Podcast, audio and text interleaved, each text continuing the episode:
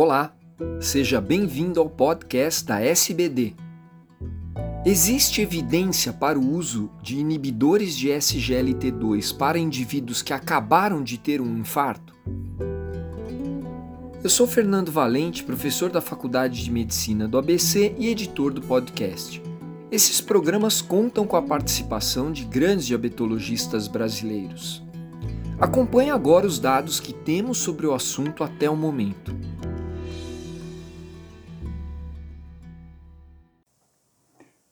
O tratamento do infarto agudo do miocárdio apresenta uma série de desafios, entre eles o risco de eventos trombóticos recorrentes, como a extensão ou um novo infarto, arritmias e morte súbita e o desenvolvimento de insuficiência cardíaca.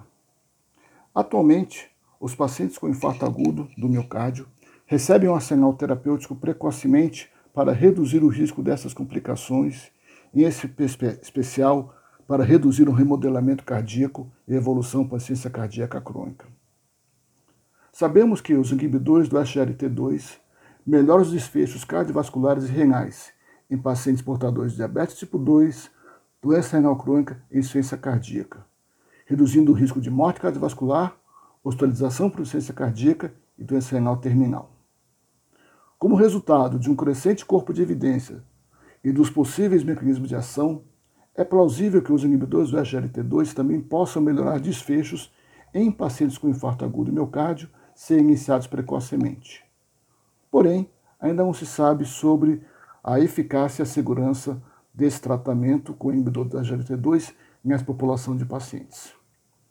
O objetivo dessa revisão foi de descrever o que se sabe sobre esse assunto. Os principais mecanismos de ação potenciais do LT2 que poderiam reduzir os riscos no infarto agudo do miocárdio são dependentes e independentes do controle glicêmico. Ocorre uma menor expressão do cotransportador de sódio e hidrogênio do tipo 1, cardiomiócito, e redução do sódio intracelular. Possível aumento do cálcio mitocondrial, com benefícios no cardiomiócito e no metabolismo do cardiomiócito durante o infarto. Menor estresse oxidativo, aumento da produção de eritropoetina, melhora do metabolismo energético miocárdico, menor processo inflamatório, redução da pré e da pós-carga, entre outros. E dessa maneira, podendo reduzir a massa ventricular e redu reduzir o remodelamento reverso do miocárdio.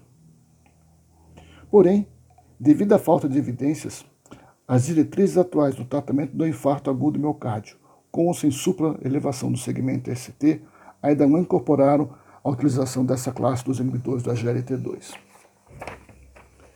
Existem algumas lacunas de evidências para essa classe terapêutica serem incorporadas no tratamento do infarto. Primeiro, os estudos clínicos já publicados não contemplaram pacientes com eventos cardiovasculares agudos ou recentes. Segundo, nos pacientes com infarto agudo e com ciência ventricular esquerda aguda, pacientes com IAM sem ciência cardíaca estabelecida, independente da presença de diabetes, também não foram estudados. Um exemplo disso, no estudo DECLARE, apenas 21% dos pacientes tinham história de infarto agudo, com tempo mediano de 5 anos antes da randomização. Apenas 2,8% dos pacientes randomizados tinham infarto no último ano prévio à randomização no estudo DECLARE. Atualmente, três estudos clínicos, incluindo cerca de 11 mil pacientes, avaliam a eficácia e a segurança dos inibidores do AGLT2 no infarto agudo, randomizando pacientes entre 3 a 14 dias após o início dos sintomas do infarto, pacientes com ou sem diabetes e com desfecho de hospitalização, ciência cardíaca e morte cardiovascular.